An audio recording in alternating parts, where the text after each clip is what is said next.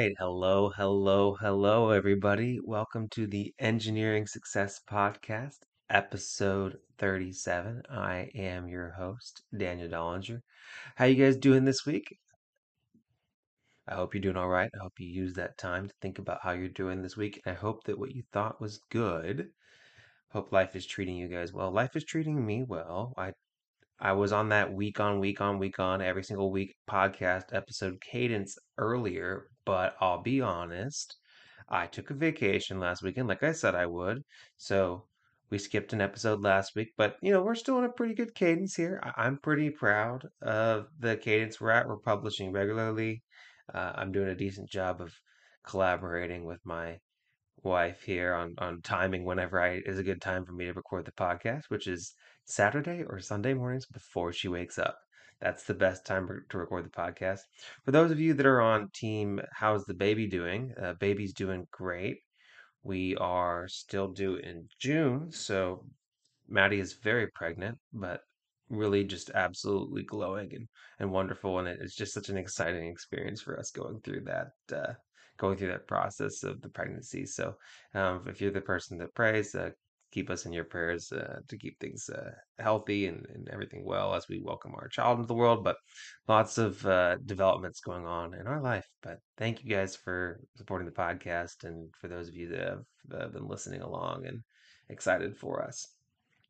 What else is going on in our life? Well, not too much. Not too much. We got we got our good good friend uh, E in town this weekend, so uh, we're gonna go go hang out with her and go get some uh, uh, get some food, I imagine, and do some shopping after this is I'm done recording this podcast. So shout out to you, and yeah, just just uh, oh, one other anecdote. Uh, my trivia team did win at trivia this week at Tracy, so shout out uh, to my trivia team.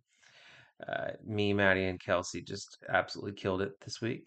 Uh, so shout out to us for being the smartest people in that bar at that point in time.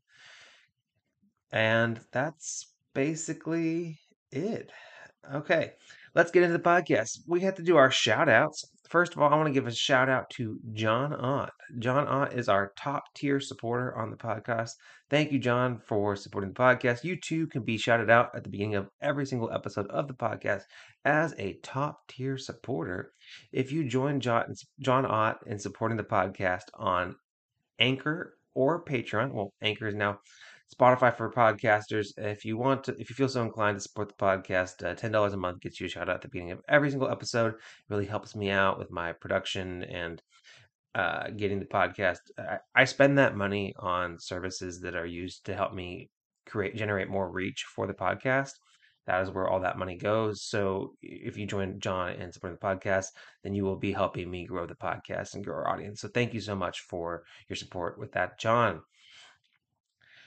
We are still calling for five star reviews. I just went on Apple Podcasts and there are no new five, well, there are new five star reviews, but people aren't leaving the written reviews. So if you don't leave the lit written review, I can't read it out on the podcast. I cannot imagine all of the thoughts in your head. So the, the five star review count is going up on Apple Podcasts, but I cannot do anything about that. I cannot give you a shout out if you do not read write a written review. So please make sure to remember to do that whenever you get the podcast a five star review. And if you know of another place where you can leave a five star review and you just want to direct me to it, send me the link at my email, daniel at engringsuccess.com, and I will read it out on the podcast. Our subscriber count on YouTube is up to 179. Let's see if we can get it one more during this video, get up to 180. But yeah, our immediate goal is obviously 200, but our long-term goal is to hit 1,000 subscribers on YouTube, so we'd be eligible for the YouTube Partner Program. So please consider supporting the podcast in that way if you feel so inclined.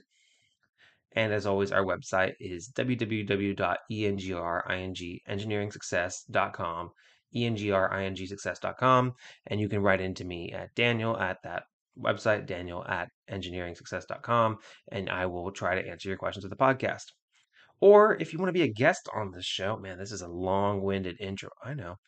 If you want to be a guest on the show, you can also write into me there as well. I actually got an email the other day from the host of another prominent engineering podcast, probably more much more prominent than mine, but they asked if they would they could be a guest on my show, and I said yes. So keep it tuned. I have at this point, I think I have three or four people on the hook for interviews, and it's 100% my fault that I haven't converted and actually got the interviews. But let's be real, guys. I mean, my schedule's crazy.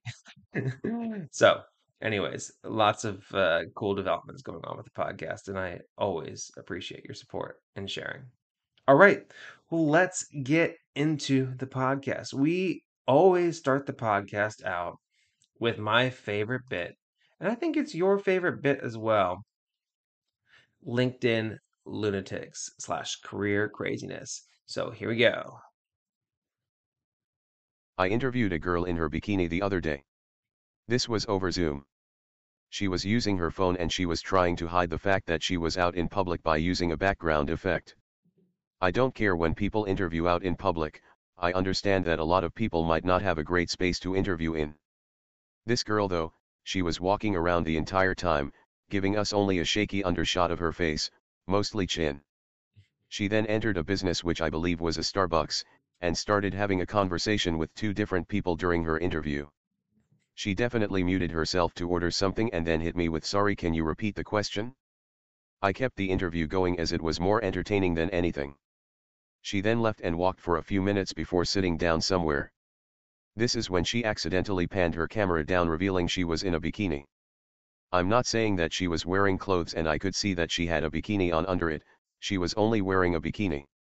With that being said, I am a millennial and I believe anyone should be allowed to express themselves in any way they want, tattoos, hair color, etc. But I think I have to draw the line at bikini during an interview. I also gathered that she was most likely at the beach as I could hear waves crashing and children playing in the background. She proceeded to then talk about herself saying things like I am incredibly smart and I have a really high IQ and I could go to any school I wanted and lastly I don't need the money for this job, but I would like to ask for $35 an hour things of that nature. She called a week later to see why she did not receive the job. Although this was one of the most entertaining interviews I've ever had, my team agreed that she was not a great fit to be working with children with special needs.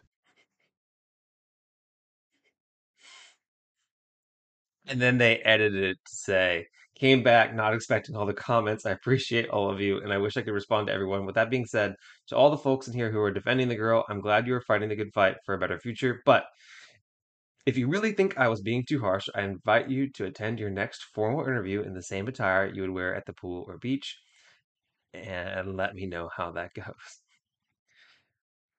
Okay, that that's a lot. I, I I don't really have too much to say about this one.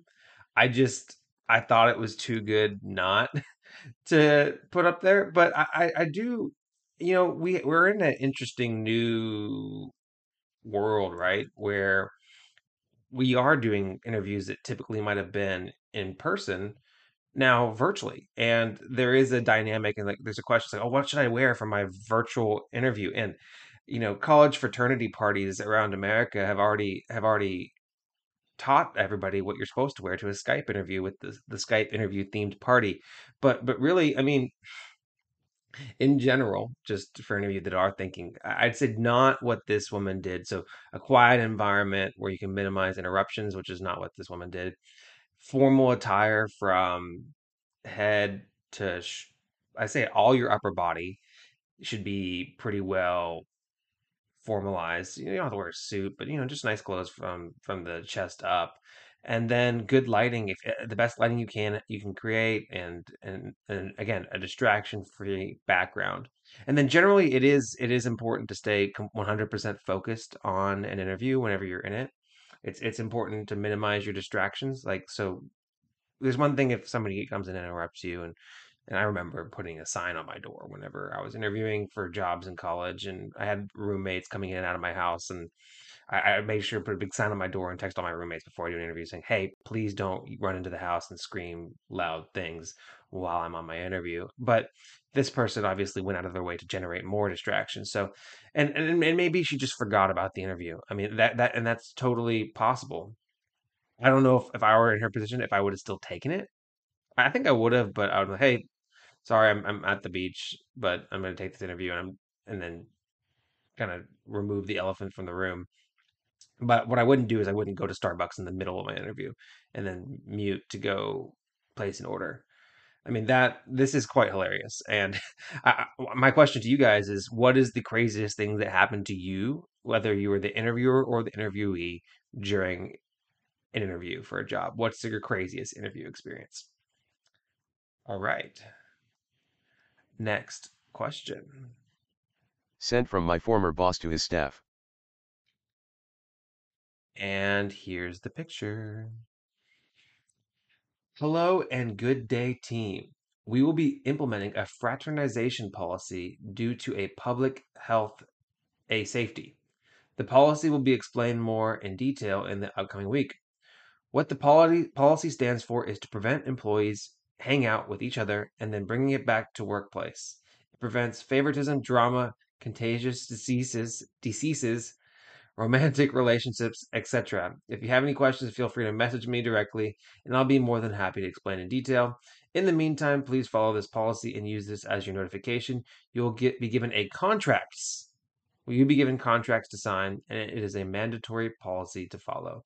Thank you for being incredible, and let's have a killer day. Thumbs up emoji, thumbs up emoji.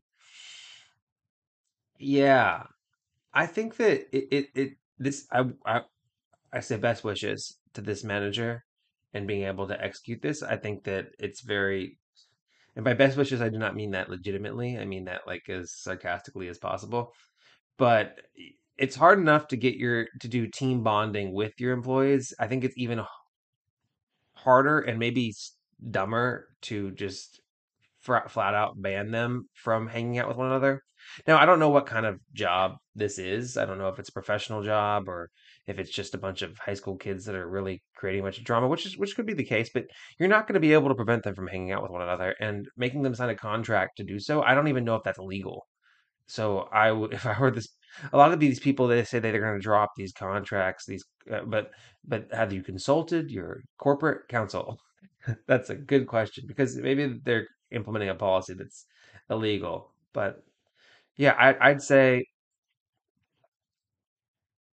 it's pretty obvious that this person doesn't know what they're doing, and I I would strongly question the legality of them being able to do this. But yeah, that's a that's an interesting one. I, I'd say I've never experienced such such a policy. Uh, my company has gone out of its way to encourage their employees to bond with one another. When my, I had a manager that worked out of at one point in time, I had a manager that worked out of state, and whenever they would come into town, we were always encouraged to go out and get dinner or do something together because that team bonding that we had with one another would then make us more effective as employees. So I, I'd say that is a interesting policy. I would say I don't recommend if you're in a situation as a manager trying to implement a similar policy. And and if you're in that situation yourself, I would, you know, peruse your local state's uh, your state's employment laws. I wouldn't necessarily lawyer up, but say, hey, boss, this is how you become your boss's favorite employee. You say, hey, boss, actually maybe not their favorite employee. Maybe they'll retaliate on you for this. So uh, your mileage may vary here. But hey, boss, I appreciate what you're trying to do here, but uh, just to protect you, what you just sent out is not legal. And here's here's the here's the thing. Uh, but I, I obviously will not. Obviously, I will not be fraternizing. Um, I know that my my mother works at this company, but I just like you said, I will never see my mother ever again. Um, it's been it's been 10 years since I saw my mother, ever since my job at McDonald's implemented the no fraternization policy. Okay. okay. Next one. Job offer rescinded and blacklisted from a recruiting agency because I had the gall to ask to see the company's employee benefits and for the title of the role to be changed back to the one that was advertised to me. So this person had a job advertised to them at a specific. I guess a recruiter reached out to them and said, "Hey, here's going to be your title. Here's the job," and they asked to make sure that that was their title, and they asked to see what the benefits package would be, and this was their response. I regret to inform you that your offer of employment from Stupid Company has been revoked. The entire Stupid Company team and myself were extremely excited to extend the offer to you at the beginning of this week. That said, requests for a change in title, written approvals for extended time off, and overall demeanor on the calls to discuss the offer with myself, Stupid Company employee, and the Stupid Company HR manager have left a poor taste in the Stupid team's mouth, and they do not feel comfortable having you on their team at this time. Negotiation during any offer is normal. Having questions about what benefits look like is normal. But the demands for seeing the full benefits, which are private documents of Stupid Company, title changes, and written pre approval for vacations that will take nine months from now are not. Additionally, once this process is wrapped up, Stupid Recruitment Company has made the decision to discontinue its partnership with you as a potential future candidate and will not be presenting your resume to any of our other clients moving forward. Wow. So, sounds like this person was doing them a favor by letting them know that hey, I was gonna, I'm going to take some leave about nine months into my work. So here's uh, FYI, just making sure that you understand that. And I'm wondering what the company is calling full benefits. So if I'm a potential employee looking for a job at a company, the benefits package is a significant portion of the compensation. It is a significant portion. For example, am I going to have to spend $100 a week, $200 a week, $300 a week, $400 a week on insurance? Or $0 a week? What does that look like for me? How many days off am I going to get? And what is the process for me getting those days off? Those things, what does my 401k match? What what other perks and benefits do I have for for leave like uh maternity leave, paternity leave? Those things are legitimate things for a potential employee to need to see at a company. And I don't need to see the documentation, but I need to know exactly what the policies are. And just asking for seeing the full benefits, which doesn't necessarily mean you need documents, is not is not is not an unreasonable request. It's like saying, as this top comment said, that what else is private? The salary? The the benefits are the compensation. Along with your salary, the benefits are the salary. Are you going to say that the job description is proprietary now? Oh my gosh.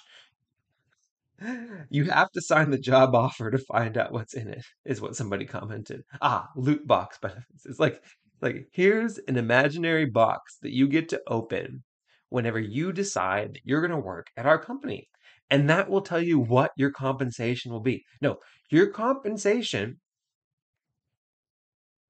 your compensation includes your benefits. So, no, I'm not going to make a decision on whether or not I'm going to work for your company without having a good idea of what the benefit structure is. And the fact that this recruiter does not get that is sad. And the fact that this company does not get that is sad. And guess what? I'm looking at the camera for this one. You're going to struggle to hire people, or you're going to hire people and they're going to become disgruntled and they're going to be more likely to leave early. So, what does that mean? Your turnover rate is going to be higher. So, get with the times. I mean, this isn't even getting with the times. This is like not being stupid. So, anyways, this is ridiculous. I this one was ridiculous. So, I, if any of you have a similar situation, I hope not. But that's uh that's crazy. Well, that was this week in LinkedIn lunatics and career craziness. Let's take a quick break and I'll be right back.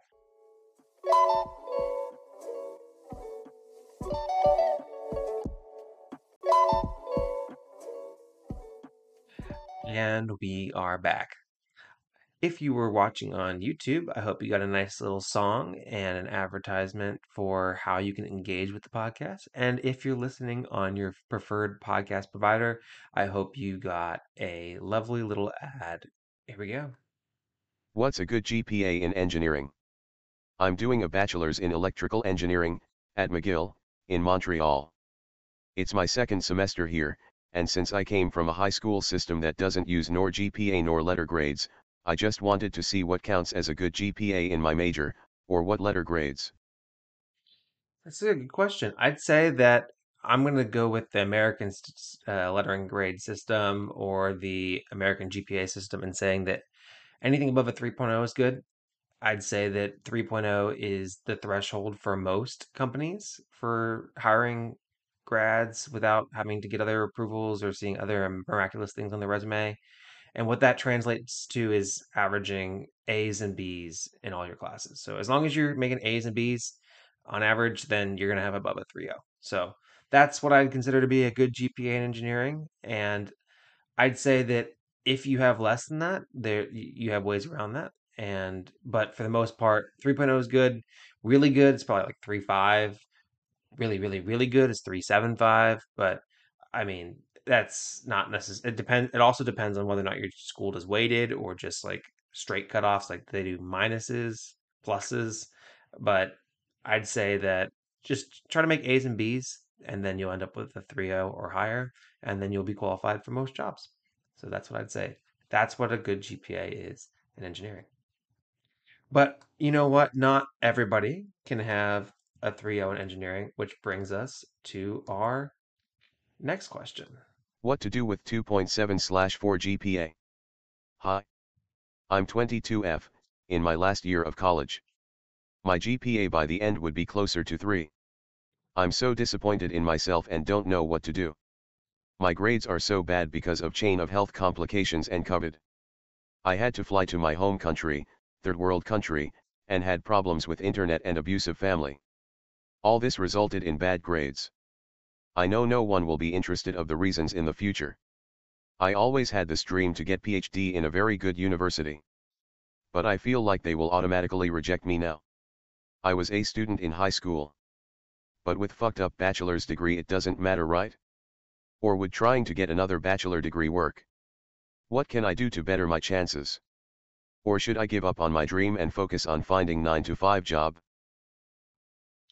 Yeah, so I what I'd say to this person is I, I wouldn't give up because COVID did create a lot of extenuating circumstances.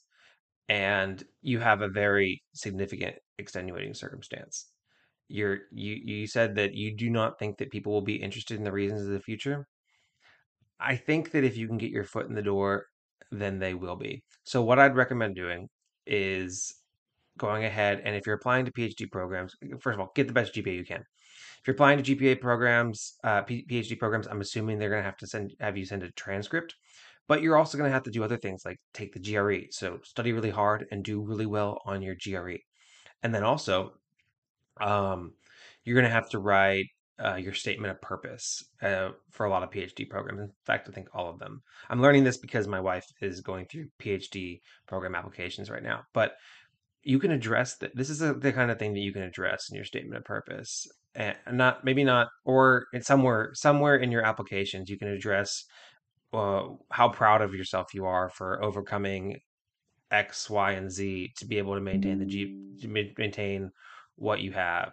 You know, I, I feel like I feel like especially with uh, universities, they're used to doing holistic applications. Maybe less so um, whenever it comes to graduate schools. Maybe they're more cut and dry on that, but again, that's where your GRE score can help you out. And then they say, oh, why did this person have such a great GRE score, but their GPA struggled? Oh, in one of their essays, they talked about how they were in a third world country during COVID and had no access to internet, and they still managed to pass with their classes. Um, so I I wouldn't I wouldn't completely rule it out for you, but let's see what everybody else thinks. Uh, so somebody says it depends on the field, but typically typically lower end grad schools will still require a 3.0 to be admitted. That being said, at this being said, at this point you could be likely likely be admitted to a lower tier master's program on probation, and then if you excel, you get into a PhD program. Yeah, I, I feel like you, you could go the the master's first route, but um, and people are saying fix with more education, but I don't know. I mean, maybe if I would go ahead and maybe apply to both master's programs and PhD programs, but if the money's not right, the money's not right, right?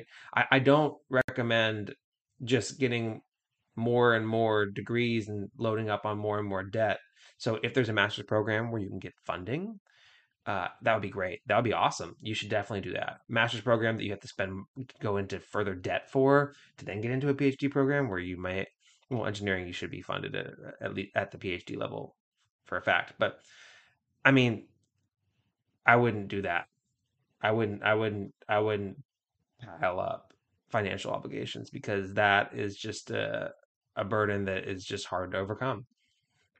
But a lot of people are saying go masters, go masters, but this one is good. Oh, be honest with yourself if you're ready to actually get a 4.0 in a masters, which is good advice. I'll, I'll say also if you do, if you do want to, oh, this is not necessarily an engineering, um, an engineering question. I just realized this is just general career guidance. But if you do want to go into job applications, just leave your your GPA off your resume. That's all I'd say. But yeah, I mean, try consider going to get your uh your masters, but is is the question that you the question you need to ask yourself is realistically, what I'm gonna, what am I going to be able to do with this degree, my terminal degree, my PhD? And okay, realistically, is it also worth me having to spend the money on the masters if I have to spend money on it, and spend money on the PhD if I have to spend money on it? Do the do the cost benefit analysis, do the research on what percentage of people are able to get funding within your discipline, your area study, and and do that research and do that cost benefit analysis for yourself, so that that way you're not barking up the the debt tree without a really good source of income waiting for you on the other end. So that's my advice. I again, I my my brain went immediately to engineering because this is an engineering podcast. But uh, anyways, all right. Next question.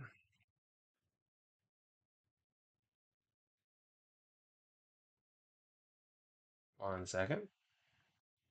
UT Austin v.S Georgia Tech v.S Berkeley undergrad. Hi everyone, I hope this is not the eighth post like this you're seeing today but I needed some advice. I got into UT Austin, Georgia Tech, and UC Berkeley all for mechanical engineering. I'm in state UT Austin and with all the scholarship I have received, I would be pay around 8k per year for UTV.S full price for both GT, 50k, and Berkeley, 70k. GT and Berkeley and super nice universities, but I'm trying to gauge what difference it could make in my career for how much more I would be paying. Any thoughts?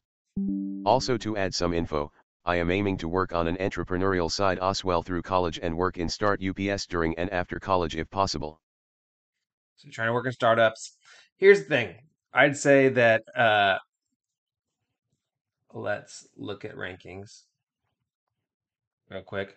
But I would say that UT Austin. Um, now, first of all, engineering school rankings are not really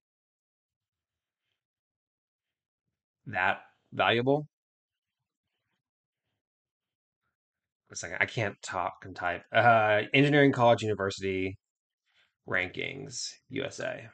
So I'd say that they don't mean that much. They really don't.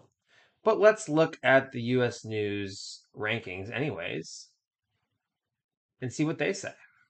The best engineering schools are MIT, Stanford, UC Berkeley, Carnegie Mellon, Purdue, University of Texas in Austin, Cockrell, number six. California Institute of Technology, Georgia Institute of Technology, that Georgia Tech. All right, so UT is ranked higher than Georgia Tech. So based on rankings and prestige and name alone, I would take that over. And then, okay, are you going to spend seventy thousand dollars, sixty thousand dollars a year more, or more for four years? Sixty thousand years. That's two hundred forty thousand dollars in debt per year, uh, no, per year, four year degree, two hundred and forty thousand dollars in debt for a little bit up in the rankings. No, no, you shouldn't do that. Calculate student loan repayment. So here's just a. Uh, oh no, I don't want to log in. No. So let's go to Bankrate. So your loan amount is two hundred forty thousand.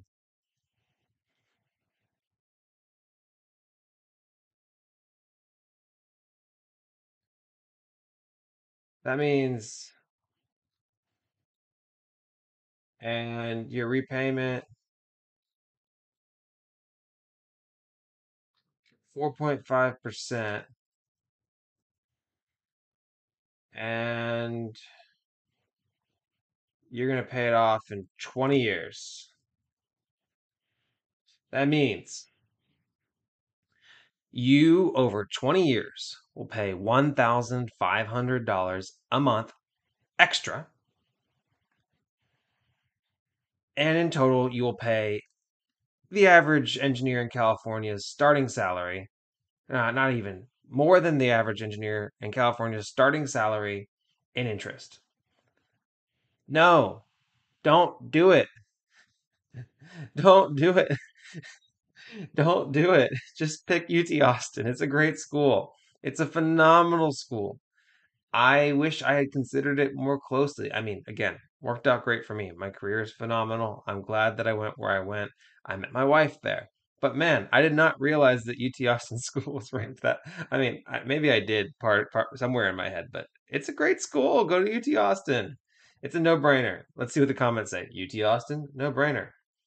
While Berkeley would be the best for startups, I highly encourage you to go to UT Austin. The debt from the other schools will be a serious drag on your ability to accumulate wealth in your 20s. And if you are good, anything you can achieve at Berkeley, you can achieve at UT Austin. I said, unless money is no object, UT Austin is the best choice. It is so much more affordable and a phenomenal program. I bet just about anything that you regret going anywhere besides UT Austin.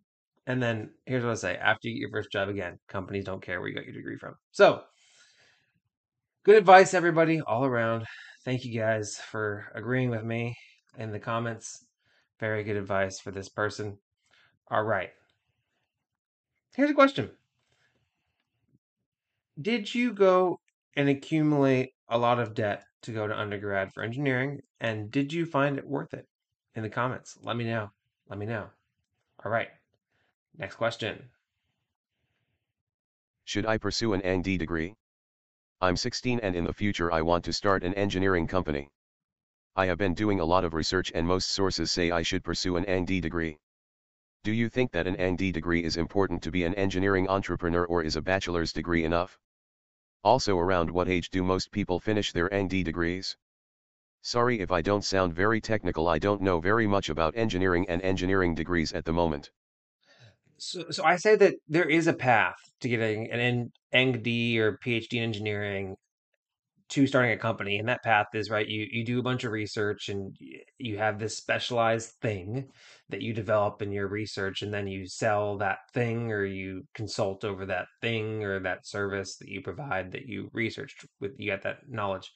I'd say that you don't need that though to be an engineering entrepreneur. I think that most of the people that I talk to that find themselves into engineering entrepreneurship is that they they start working for a company and doing a thing and then they get really good at that particular thing and realize that there's a market for companies paying for people to just do that service, that thing, and then they branch off and then they start their own consultancy and they do that. That's the most common thing that I see and and you don't need a you don't need a PhD. You don't need to spend the time or the you lose the opportunity cost of missing out on earning potential and salary growth whenever you that is comes with getting a PhD to go ahead and start your own company. So I'd say you don't need it. I'd say that at least not out right out the gate unless you already know what you want to research in. But if your if your if your simple goal is just to start your own company, which is a phenomenal goal, and it's great that you're already thinking about whether or not it's a worthy investment for you. So I know that you're you're going to do great.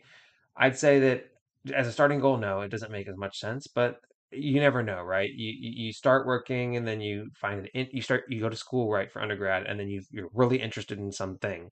Well, then you do the research in the industry around that thing, and you see that there's a there's a, a space for you to have your career. There's a space for you to to to create it, carve yourself a, a niche within there. Then then you know then it maybe maybe you get your PhD, but I don't think you need to just have that be your plan out from out the gate. But for some people, it is. Um, and just like uh, this person says, your goals may change midway through. You may no longer want to start that company or may no longer find the passion for, you may realize you don't have a passion for a niche thing that's worth starting a company over. Um, but go ahead, get your, your bachelor's. And, and as you're going through your bachelor's, I think this answer will become more clear to you. Um, but it's, it's great that you're already thinking about it. And uh, I'd say you don't have to do it, but it's always an option. So yeah, Daniel advocating a little bit towards grad school for engineering. Uh, interesting, interesting, interesting for the for the people that are listening to the podcast and have heard my previous answers. But hey, this kid's 16. They're still in high school. They're just kind of ideating and thinking about what they want to do with their career. And I'd say it, it it's good to at least keep it on the radar. I have a lot of people that I my I'd say 50% of my graduating class went to grad school after undergrad from engineering and and a lot of them have really good stories to tell for it. So, all right, next question. What makes a good engineering school good? I'm starting to get accepted, and rejected, as a transferee student and a few schools that are known for their engineering accepted me and a few schools I like but not necessarily known for their engineering also accepted me. My question is what does it even mean to go to a good engineering school compared to one not as good? I feel like the rankings are so arbitrary and made up sometimes I would like more concrete info from those that have gone to both types of schools. Is it access to better professors, projects, or internships? Access to a stronger alumni network. Looking forward to hearing what you guys have to say. So I'd say D, all of the above. I think that what makes a good engineering school good is, yeah, the, the access to the rankings we'll talk about like the research the professors are doing, but just because the schools rank high for the professors doesn't necessarily mean that their professors are good teachers. Um, it might just mean that their research is really good, and maybe they're doing their research well with grad students. You don't know. Um, projects, yeah, I think that really good, uh, um, good engineering schools have relationships with industry that allow their students to pursue cool projects that are connected to companies, maybe as part of their design, maybe senior design or design projects. And yes, uh, what what something that makes a university very good is access to internships and a strong alumni network that relates to jobs, and all those things are tied in with one another. I think that that's what makes a good engineering school really good, and and that's what you should look at is now not necessarily how they're ranked in those things, but what you get from having conversations with people that have either gone to that university or people that work for the university that tell you about the resources and the placement opportunities. Because really, what matters to you and what matters to should matter to everyone whenever they're evaluating engineering school is what does this do for me long term? So that means can I get a job in the industry that I want to work in where I can make good money and not be saddled by massive debt? That that should really be your calculus. That should be your math. So reach out to the university, if you have an idea of what kind of companies and industries you want to work for, say, hey, do you have people that work for XYZ? Do you have people that work for XYZ? How do I get a job there? What kind of internship placements are people getting in that industry? And then, and then if they're able to get people to work in the industry that you want to work in generally, then, and you can afford it, then that's how you pick. So, but that's what I'd say what makes good engineering school good. Let's read the comments and see what they say. Uh, assuming it's in the U.S., ABET accreditation is important. Well, that's a no. That's a non-starter for me. Yes, it has to have ABET accreditation to even be considered to be good. Um, and resources. So yeah, I, I guess so. Yeah, funding for your projects, that kind of stuff. Um, yeah. So th- there's one that I didn't really talk about. Right. So um, a really good engineering school has good funding for their school project club. So like a good example of that is how good is their FSAE program, for example? Like how how how well funded is their Formula One or their e-car or their I don't know concrete boat? I don't know if that's a design class or just a a, project, but yeah, eh, that there some of the really good schools will have funding, so it'll be more attainable for you to to participate in those things and have that on your resume. But that's another thing that makes a good engineering school good. So thank you to the comments for making that known. All right, well, I'm going to take another quick breather. That was our college advice section. We will come right back with career advice.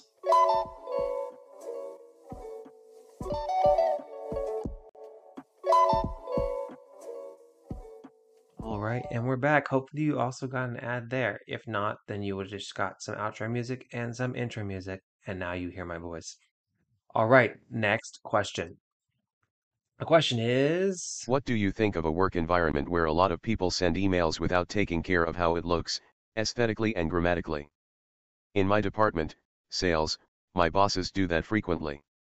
As a young professional, I find it difficult for me to learn good practices. That's a good question. So I think it depends. I think if I was in a work environment where client facing emails, like formal client facing emails, formal communications, and that kind of stuff are not formatted well, then it could be bad. But I I think it should the the formatting and the care to an email should reflect the level of importance in associated with the email. So so whenever I write an email to, for example, if I'm writing an email to give an opinion to my project director that has two minutes tops to make a decision based on my email, I'm going to spend a lot of time on my end to make sure that that way I can use as little of their time as possible in my email. And that, and that's why I'm they have only so much time to dedicate to my thing. So I'm going to do everything in my power to not waste their time. And so that's what kind of maybe that's how you're you're feeling. You're in sales, you're you're trying to get these emails really formatted and help the other person make a really quick decision. And just because you spend a lot of time doesn't mean the email's long, right? But and so maybe that's what you're doing is you're spending more time to consolidate your emails, and that's what I do. I I'll spend depending on the email, I'll spend a bunch of time making sure that I'm being as concise and clear as possible. And if your bosses aren't doing it, that's probably because they just don't have the time for it, and maybe they're doing it on their phone, or it, it's maybe just not as important to them. And I understand that it's it's difficult for you to learn good practices, but consider consistently doing what you need to do to help them make their decisions.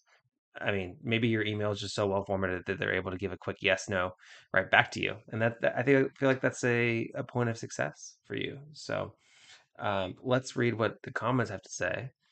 This person said, I used to spend 10 minutes writing each email, making sure it sounded nice and professional. Now I just put together barely coherent bullet points and throw them into ChatGPT. Okay, whatever. Um, with my direct team, I'm not going through the time and effort to ensure 100% accuracy. Yes, because whenever you're communicating with your direct team, they have the context, right? So you don't need to spell out everything to the extent that you might need to. So when I'm emailing my, emailing my boss, my my my manager, it's kind of like it's kind of conversational, right? back and forth with them. But if I'm doing something outside of my immediate realm, then that's where the formality and that kind of stuff comes into play. So it kind of just depends. It depends on the context. So sometimes I just don't have the time and I need to get a response out to somebody and and that that works. And other times I need to make a formal email. So I'd say as this person said, they started, but they probably started making them all grammatically correct and pretty. And after decades working there, they stopped caring. And if the higher ups don't care, then the rest follows. Blah blah blah. Okay, I don't say that that means that you necessarily don't want to stay too long in that job. Um, what I would say is it just again what you're seeing is it depends, right? It depends on the context.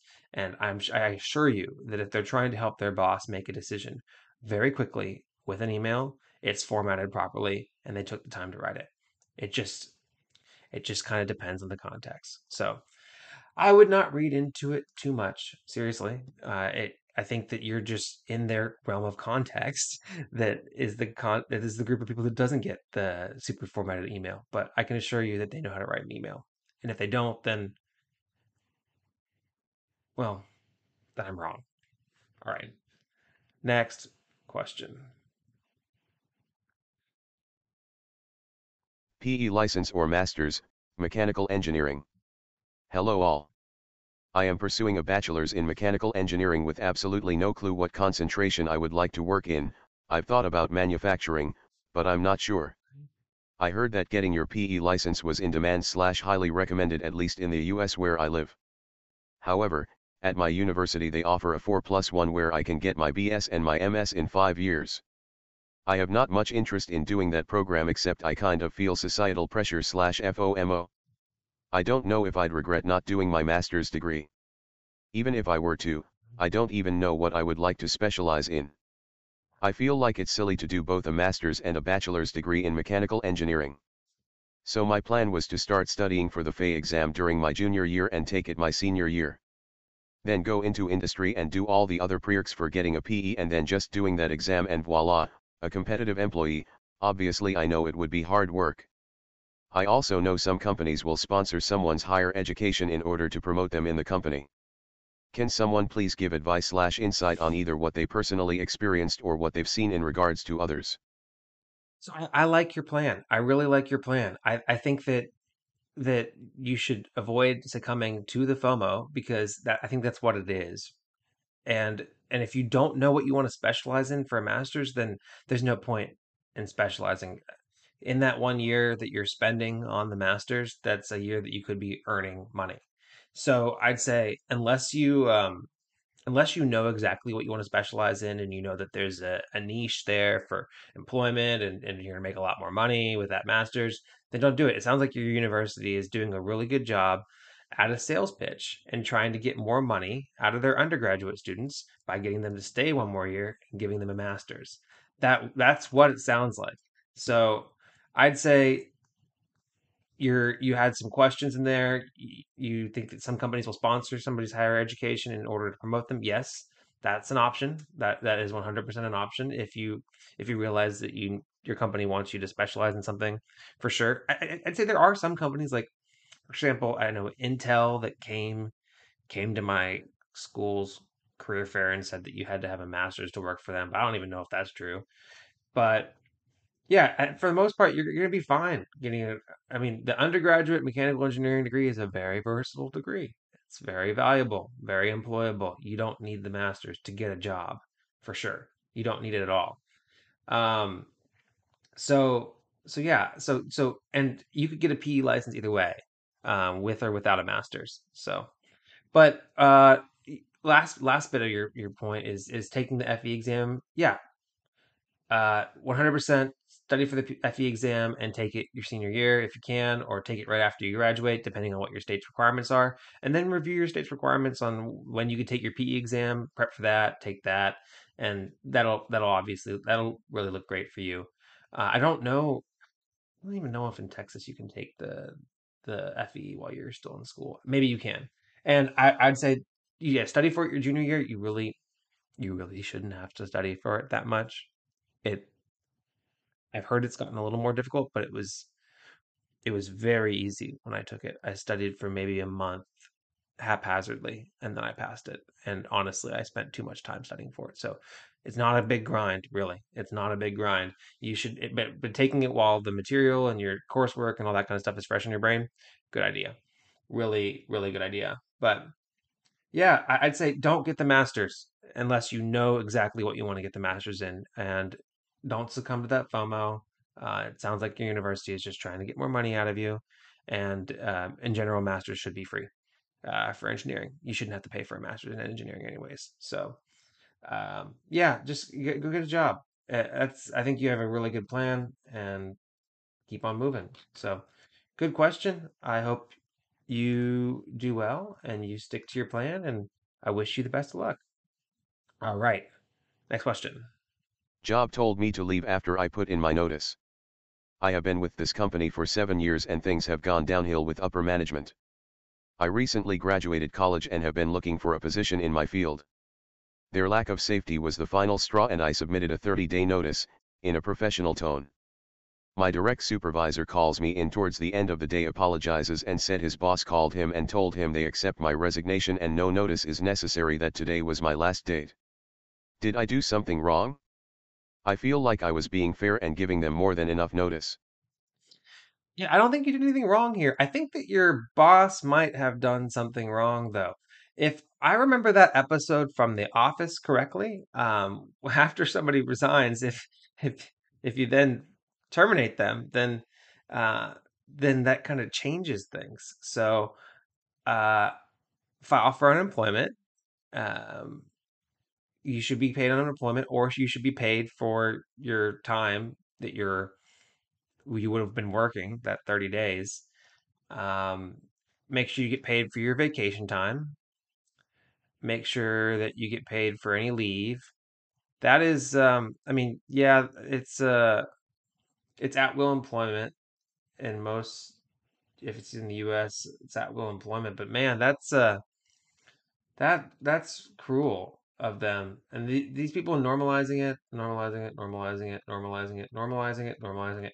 If safety is an issue for the sake of your coworkers, report to OSHA. Yeah, you're not obligated to them anymore. Go ahead and do that. Good idea. Uh, this was an FU. They wanted to show you that you're replaceable. Lesson learned, don't give a notice. No pay. All right. They said they're not going to pay you. All right. File for unemployment. They'll be paying for that. Or it'll come out of I don't I don't know how unemployment works. I'm not knowledgeable. How who pays for unemployment?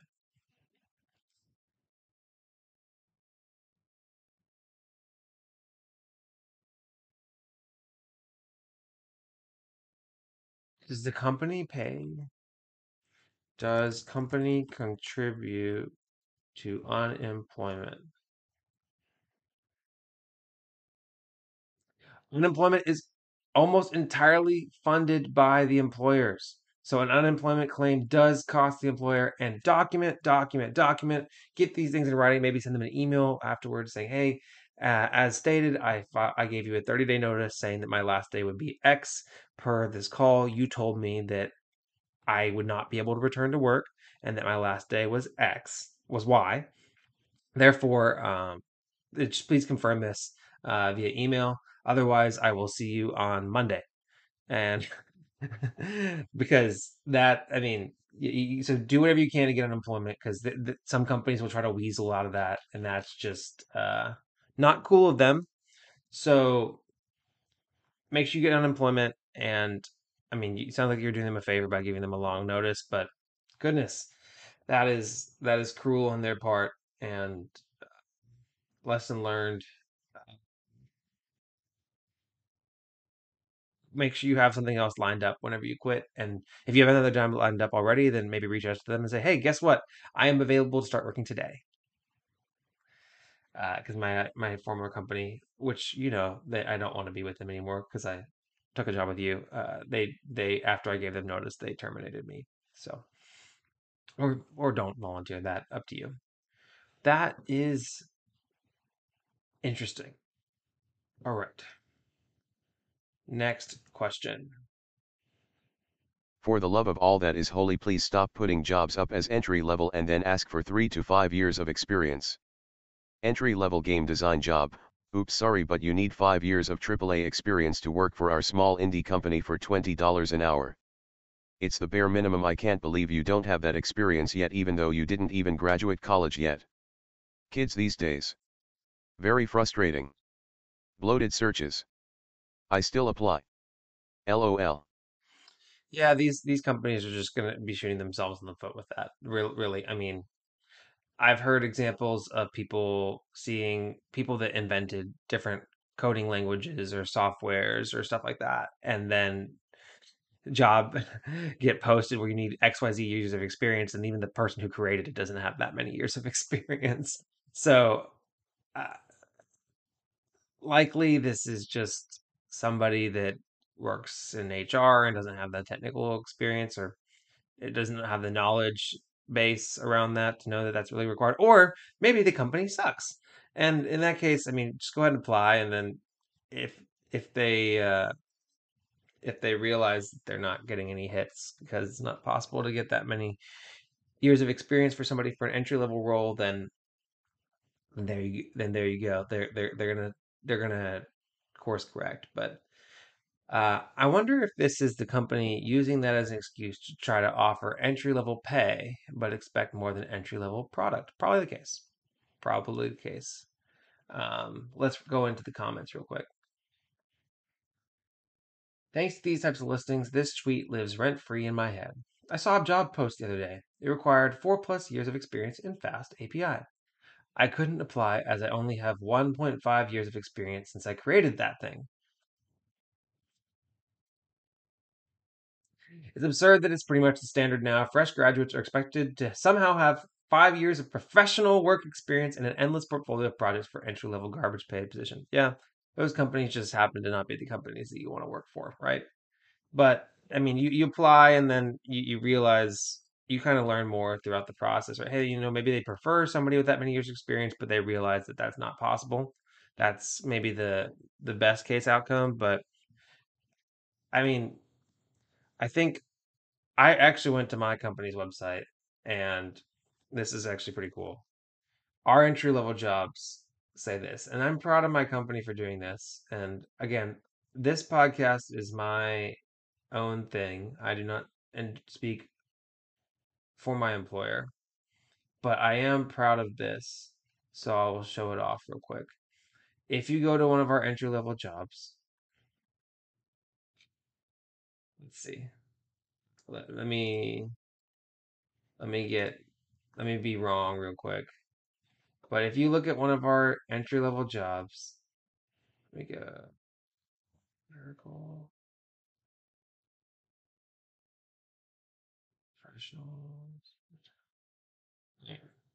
So if you find one of our entry level jobs, come on. All right. Here he is.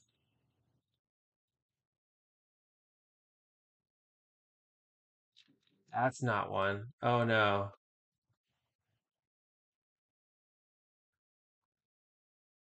Here it is. All right, here it is.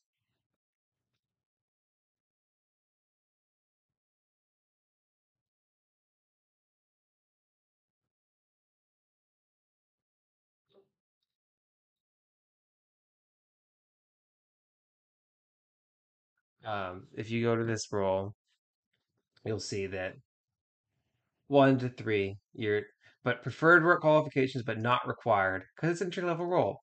One to three years of field experience, and and then that gets replaced by your engineering degree. So that's kind of cool. So hey, if you want to come work with me out in New Orleans and you're looking for an entry level engineering job, check out this this job right here, construction craft rep. Really cool job. You get to learn a lot. So, all right. Next question. So we had a person that gave notice and then was terminated, and now we have this person that's trying to figure out when to give notice. When to tell company I accepted another offer. Currently working for a very small firm and recently got a good offer, more dollar and remote, from an old employer that I accepted. The only thing is that the start date is in June, more than two months away. My current company has plans to pay for some trainings and networking events for me. These trainings are expensive and relevant to projects I'll start working on in June slash July. My concern is that waiting until 2 weeks will not give them enough time to find a replacement and will burn bridges. Should I give a 3 to 4 week notice? Should I opt out of these trainings? For reference I'm an EIT with 2 years of experience. Edit, thanks everyone for the thoughtful replies. I think most people are right with 2 weeks. It's standard and the company will be just fine. I'll also opt out of the training and try to get another EIT to attend, since they'll likely need the training for these upcoming projects. Yeah, I, what I'd say is that's really good advice. I think that giving longer than two weeks notice is actually going to put the company in a more difficult position. Um, because because then they have to deal with like, okay, this person's to be here for the next two months, and then they're to leave, and so what do we do? Um, but yeah, just be a really good employee, right? So give your two weeks notice, um, but also be do a really good job of training the next person, you know, that to to to that's going to be taking over these responsibilities. Make sure that you're doing a really good job with handover documentation, for example. Like make sure that y'all your your your knowledge is very organized. Make sure that all the people that are involved in the project are copied on all communications. Make sure that if there's a gap in understanding of one of your teammates with how to do things, that you're helping them get that gap of understanding. Just be a really good teammate And then when it comes to the trainings, I mean, I don't know if it's not a red flag for you to skip them, then then skip them. If it's a major red flag for you to skip them, then uh, I don't know, up to up to you. Uh, I, but but definitely encourage that other people can participate in them as well. But yeah, I think if you give longer than two weeks notice, it's going to put the company in a really difficult position, uh, much more difficult position than if you just don't give them the notice at all, because then they have to start thinking about planning far in advance. But this person said, keep your mouth shut until two to three weeks out. After 20 years in the industry, I've watched this play out many times. And most of the time, advance notice was given. The company cut them after two weeks and sometimes immediately and left employee with a gap in paychecks. Must be a US thing. Yeah. I what I'd say is just stick with the two weeks notice because and just be again, just be a really good teammate because it it it might not work out well for you. And realistically, could you go two months without pay or two months on unemployment? That's a question. So, but yeah, just stick with the two weeks. That's professional. It's very professional. It's uh, expected, and uh, I think it'll be appreciated. So, here we go. Next question. I run part of my husband's business, should I put that on my resume? My husband is a self-employed artist. I run a lot of his business. I take care of wholesaling orders, packing his orders, maintain inventory, do design work for him, help schedule tours etc. Normally, I would put this on a resume but I'm hesitant to as I took his last name, which is a very unique name and would be obvious that we were, at least in some way, related. What should I do here? Leave it off entirely or just expect that it's going to be a red flag or at least prompt questions. Yeah, so I would I would 100% put it on the resume. And yeah, I think that a lot of anybody that knows what it's like to run a business or their own I mean this this is your husband's family business, right? So anybody that knows what it's like to run a business knows that there's a lot of things that go into running a business. And and and all the things you do in in your experience are very valuable experience. I mean, it, it basically you, you run all of the his entire back office. It sounds like he sounds like he does the creative business, and, and you kind of do the whole back office for him. So that's very valuable skills, and I think that it would be perfectly. It would, I think it would actually spark a really fun story and a very fun conversation. And they could ask you, I mean, not a nepotism thing at all. I think they're going to ask you, well, so so this is your husband's business, right? And so and you're like, yeah. And so what do you do? And you just explain it. So you basically run his whole business for him. And they say yes. And you say you say yes. And then they're like, wow, that's that's phenomenal. You you have a lot of knowledge on what it takes to run a business. Uh, you you might be a great employee. So 1,000, 10,000% yes. It's part of your work history and very legitimate. And you can even put yes, COO of his name LLC or sole proprietor yeah, COO is uh, extreme title inflation. You don't have a C-suite or a board, um, but give yourself a sweet title. Don't inflate your styles titles too much. But um, know, being the COO or president of a sole slash dual proprietorship can undermine your credibility by seeming purposely inflated. Um, you could just do like director of operations or operations you don't even have to give yourself a title, honestly. Just uh, you could just title it operations or uh, backhouse or um, you wholesale orders, you pack orders, maintain inventory, design work for him, help schedule tours. I mean, you're kind of like an operations manager, uh, is what I'd say. Um, and that's why you said C, Chief Operating Officer, COO. Yeah, but I would just say operations or something like that. But um, but yeah, that's uh, congratulations on your promotion to shipping and delivery manager slash tour coordinator. Uh, sounds like he's got a silent partner. It's you, definitely including your resume. Running a business is hard. Yes, it's great that he does his art. Without you, he's just an artist doing art stuff. Um, if you put COO as your title, it kind of yeah lends to certain things. Operation man, you said I feel like operations manager fits the bill. Okay, you and I are on the same page. Okay, cool. Yeah, operations manager is a great title for it. Uh, 100% agree. Yeah, 100% put this on your resume. 100% put this on your resume. All right. Next question. Is it possible to start a structural firm straight out of college?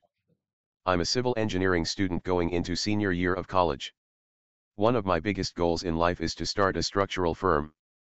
I am fully aware that you at the very least need a PE and an SC in the state of California to even consider branching out on your own. I also know that a lot of civils don't like to do work on their own because of the insurance liability. However, I worked with the owner of a land surveying company while I was still in high school and he was pushing me to get my PE in surveying and start my own company. I was too stupid to see how big of an opportunity that was at the time. He has since passed away. I am currently interning in geotech slash structural engineering and learning a lot. Would I be naive in asking if there are any P.E.S out there willing to partner and mentor someone with little experience but has the ambition to do anything required to learn and build? How would I network to find someone like this? And what skills and programs would be essential to learn? I'd say you're a little naive because you're not going to be able to start the company straight out of college, just regardless. What I'd say instead is if you if you see the industry and you're seeing that there are opportunities in there where people are able to be consultants, what I'd say is is you you work for the companies that are doing that get the experience and then once you have the experience then you branch off and you start your own consulting firm or you keep your job and then you do your consulting on the side and then eventually once your consulting money catches up to your job money then you then you start your own company. I would say it would be very naive to just try to start your own company get somebody to work for you and then teach you. That that wouldn't happen. Um, you might find an individual consultant that's trying to expand his business and maybe work for them or her business his or her business. You, if you found a really cool consultant that could take you under your wing and, and teach you as their one employee, um, it might be difficult though uh, to get the same kind of benefits that you get working for a larger company and the same career growth. But you never know. But yeah, let's see if everybody agrees with me. Very naive, unless it's your dad. Especially in geotech, expect to think that you're useless with five to nine experiences. Owner of the firm I used to work at started his own at four years of experience, and that's already very impressive in my eye. There's no way you can start your by yourself right out of college. You don't know stuff right out of college. The hell is SC to begin with? He meant SE. Yeah, okay, here's what someone said. You can start any business for anything at any time, but do you have the cash to float the wages of a PE and other qualified staff until the payments for their work start flowing in? Chicken chicken and egg catch 22 scenario. Can't do the work until you get the team. Can't get the work until you convince customers that you can do it. Can't get the team until you have the right work for them to do. Have to bridge all these issues with cash. Yeah. So yeah, here's what I'd say. Work for work for a smaller firm or a larger firm. Get the experience. Maybe if you want to start your own business, maybe find a, a more local, smaller firm where you get to do more different things in the business where you're less specialized. That's what I'd say. But yeah, I it's not. I don't think it's, it's it would be very difficult to start a company by yourself right out of school. But unless you have this patent or this design or this thing, and then you're implementing your thing as your business, but a general consultancy, no, you're not gonna be able to do it. But uh, but eventually you could have a consultancy. Just don't try to rush things. I know people say, well, you make more money when you run your own business and you're your own your own you are your own boss. But life doesn't necessarily always move that fast. And if you wanted to run your own business, uh, maybe you would have done it in a different, and you wanted to do it quicker, you might have chosen a different industry and a different profession to do it in. But you chose engineering, and engineering consultants have experience, and fresh out of school, you do not. So I wish you the best advice, uh, best of luck. Gosh, I am all over the place today. I wish you the best of luck, but yeah, I'd say very difficult to start a structural engineering firm straight out of school. All right. Two more questions, people. Two more questions, and then we're done. All right. Here we go. F. 28 application engineer salary don't feel adequate. Hello all my fellow women engineers. I feel like I'm not being paid right. I'm only making 68k. That's $33 per hour. I feel like I could be doing way more. I'm not greedy I just feel like as a 28 year old I should be at 100k. Thoughts and advice? Yeah, so a little more context this person's background. They sounds like they're an entry level engineer with about one year of experience and they have some part time and internship work along the way. So it sounds like they maybe were a non traditional student or they graduated late. Um, and they didn't include their experience or their education or anything like that. So I'd say 68K, even for entry level, is maybe, I'd say it's just about right, to be honest. I'd say that no, I, I, maybe you don't feel like the salary is adequate, but if you only have one year of experience, then then that I mean that's that's about right for starting. Maybe maybe go for 80, a little higher, maybe. But one year of experience, uh, six figures, uh, depends on where you are. Maybe some people, maybe some people could do that, but I wouldn't say that that's the norm or the expectation. So I I think that your your your your compensation is much more closely tied to your experience than it is to your age. I think that um and and honestly 68k is a is a good salary for a human being. So I'd be proud of yourself that you're able to get the necessary education and experience to earn that and you're working as an application engineer and hopefully uh, you'll be able to continue your career growth, but maybe you're a little bit behind on your career progression um, than the traditional college student. But yeah, yeah, maybe you can make a little bit more, but it's it just it that's that's life. Um, somebody said, "I'm also in your field. While I understand the sentiment, I feel like I should be making more because I'm 28 and want to. Is not a good reason to make more money. It looks like you're about two years of experience, and it takes more than four, more like four to five years in this field to hit six figures. You could also try job hopping to get some quicker salary boosts, but with, with but with only one year of experience in your current role, I'd recommend sitting, put another year before really going for that. Being in the Midwest could also hypothetically put you at a disadvantage. Yes, the Midwest is more affordable to live in. Have you thought about moving closer to a biotech hub where your skills may be in higher demand and pay more? My biggest salary jumps were made by relocating, once for my then employer, a second time for a very promising manager level role that turned out to be smoke and mirrors, and a third time for my current position in a very stable company. Yeah, Chicago is uh, a biotech hub, uh, I'd say. But yeah, I think that it's experience. I don't think the internship experience really counts towards those years of experience. It, I, I don't really look at it like that. I'm at the point where I'm actually considering taking my internships off my resume. In fact, I probably will. Um, I probably will take it off my resume pretty soon. So, I mean, yeah, I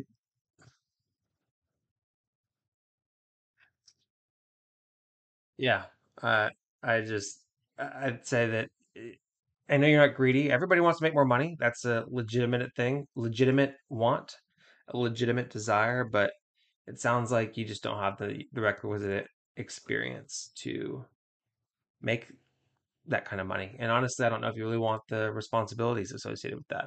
Uh, it comes with extra responsibilities if you're taking a new role. So I wish you the best of luck. Last question. Just landed my first white collar job. Any advice? So I just landed a job in design drafting, I start 4 thirds. I'm 35 and decided to go back to school during the pandemic. I've been a blue collar worker my entire life but kind of got tired of it and wanted a change of pace. And I'm pretty nervous about it. When I went to my interview I was honestly smitten by how nice everyone was to me when I was given a tour of the office and I'm actually super excited about the opportunities I'm about to be awarded and the fact that I won't have to be on my feet all day anymore. Not to mention, I'm gonna love doing CAD slash design work all day.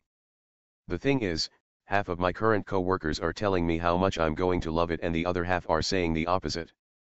I'm kind of chalking up the one saying the opposite as the common hatred that blue-collar workers have for white-collar workers. But I'm not sure. Any suggestions or tips on moving into a different work environment? So, what I'd say is that do your best to learn the corporate culture and the work norms in your new environment. Eh, because it, it's just going to be different. The way, the way that people talk to one one another is different. The way that drama occurs is different. It's a little bit more silent. Um, the way that people are maneuvering for their careers, it might be a little bit more strategic. People are just generally more strategic in general uh, about that kind of thing. I don't know. It's like a, it's kind of like a game that people play in the white collar uh, workforce, but it's just going to be a little bit different. And I feel like that your your blue collar background might actually be more of a breath of fresh air to people in that environment. So within reason, be yourself. Um, but so some some things that will come out of this, I don't you having worked physical jobs and having worked um, like blue collar jobs and having worked a white collar job, whenever I would leave work from my blue collar job, I'd go home and I'd be physically exhausted, but I want to spend time talking to friends, and I, I'd be able to have a lot of really good social interactions with people. Um, but now I'm, I'm still pretty social, but it's a little bit harder, right? I'm, I'm mentally more spent at the end of days. While I'm, while I might not be physically spent, um, I am definitely more mentally spent at the end of the day. And uh, when I worked my blue collar job, I mean, I, I clocked in, I clocked out. I was done. I was in, out, done. No more work. White collar, my, I mean, again, I try to have really good work life balance, and I feel like I have decent work life balance for somebody working in the role that I work in. But I mean, the work just follows you home a little bit, a little bit more. So, doing your best to understand what those boundaries are like for you, and making sure that you're setting boundaries is a is a really good thing to do whenever you're uh, transitioning into the white collar workforce. And and and when people try to push those boundaries, you know, try your best to resist and, and kind of push back on that kind of thing, so you can kind of maintain that semblance of balance in your career. So let's see what everybody else said. Uh, the, sh- the thing that shocked me from going from minimum wage jobs, service jobs to white collar was the unspoken norms and like social things. When I worked at Target or a hair salon, if somebody did something dumb, we just called it out, had a quick argument, and then moved on. Most white collar places I've worked at, you have to be more, I don't know, passive, forgiving, and very tactful. This is the game that I was talking about. When I first made the switch, I was super blunt and loud, but because that's what I was used to. White collar workers don't like that. Um, there's like a code switch is what people say. So on the hiring side I, have seen people have a really hard time grasping that management and employees are part of a team for the most part. I've seen people who obviously rehearse telling off their manager in a way that works in a blue collar world gets people quiet fired in the white collar world. I've also seen people who seem to think that managers who delegate tasks to them are just being lazy. The reason employees are hired is because the manager's job is complicated enough to justify a team. That's why why don't you just do it attitude is pervasive among people who are making this transition.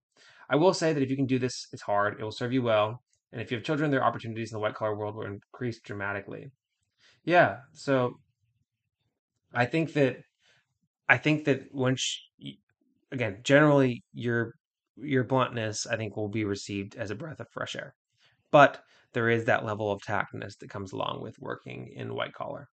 Um, and again, I work in construction, right? So I, I work with people that are blue collar background all the time, and that that that intermeshing and the intermingling of white collar, blue collar, it's why you can't in my company you can't advance anywhere without working in the field and working with the blue collar people. And it's honestly working out in the field has been a really blessing for me and a breath again a breath of fresh air. It's been it's been really good and we get a lot of stuff done and i, I can value and appreciate those people's backgrounds. Other people may struggle with it more than i have and and you're gonna have to realize that you kind of have to read the room with the people that you're interacting with and kind of see how what kind of what kind of person they are and what kind of interactions they prefer. But it's like a it, again it is a game. Uh, main advice would be to have a lot of tact. Office politics are the worst part of office jobs. Just try to keep yourself out of drama. Keep yourself out of drama. Uh, so yeah, seriously, I mean, the fact that you're excited about it, you're gonna do great. Um, congratulations to you. I hope that is a, a, wonderful transition for you. And doing drafting work is uh, it's a really cool job. You get to you get to apply things that maybe you learned out in the field uh, and collaborate with the engineers. Uh, you're going to have a lot of engineers. You're going to be have the opportunity to be very collaborative. So maintain those relationships. Use that tact, and uh, I think you're going to find it to be a really good growth opportunity for yourself, and also uh, provide opportunities for significant increased earning potential for you as well. So congratulations. I think you're going to enjoy it. I wish you the best of luck. All right, everybody. Well, that has been this episode of the Engineering Success Podcast. As I mentioned, book is on the way. we're working on it. It's going to take a while. It's going to take a while, but I'm hoping that eventually it will result in a lot more people listening to the podcast. If you enjoyed this episode, please consider sharing it with your friends. You can share our website on www.engringsuccess.com. You can share our YouTube. The links are all in the show notes. We have blog posts that go out regularly, so you can subscribe to our newsletter on our website. And again, I really appreciate your reviews. I appreciate those that choose to support the podcast financially. However, you support the podcast, I really appreciate you, and I'll catch you in the next one. I'm miscommunicating. I just made a pilot, then they threw me on the stations. Now I'm not complaining. Now I'm not complaining. My thoughts get complicated. I cannot explain in lameness. Never losing focus because I ain't chasing payments. Still playing in the basement while I'm working on arrangements. They heard the kid in 50 countries. Thank God that's amazing. But I'd rather thank Spotify. They put me on the station.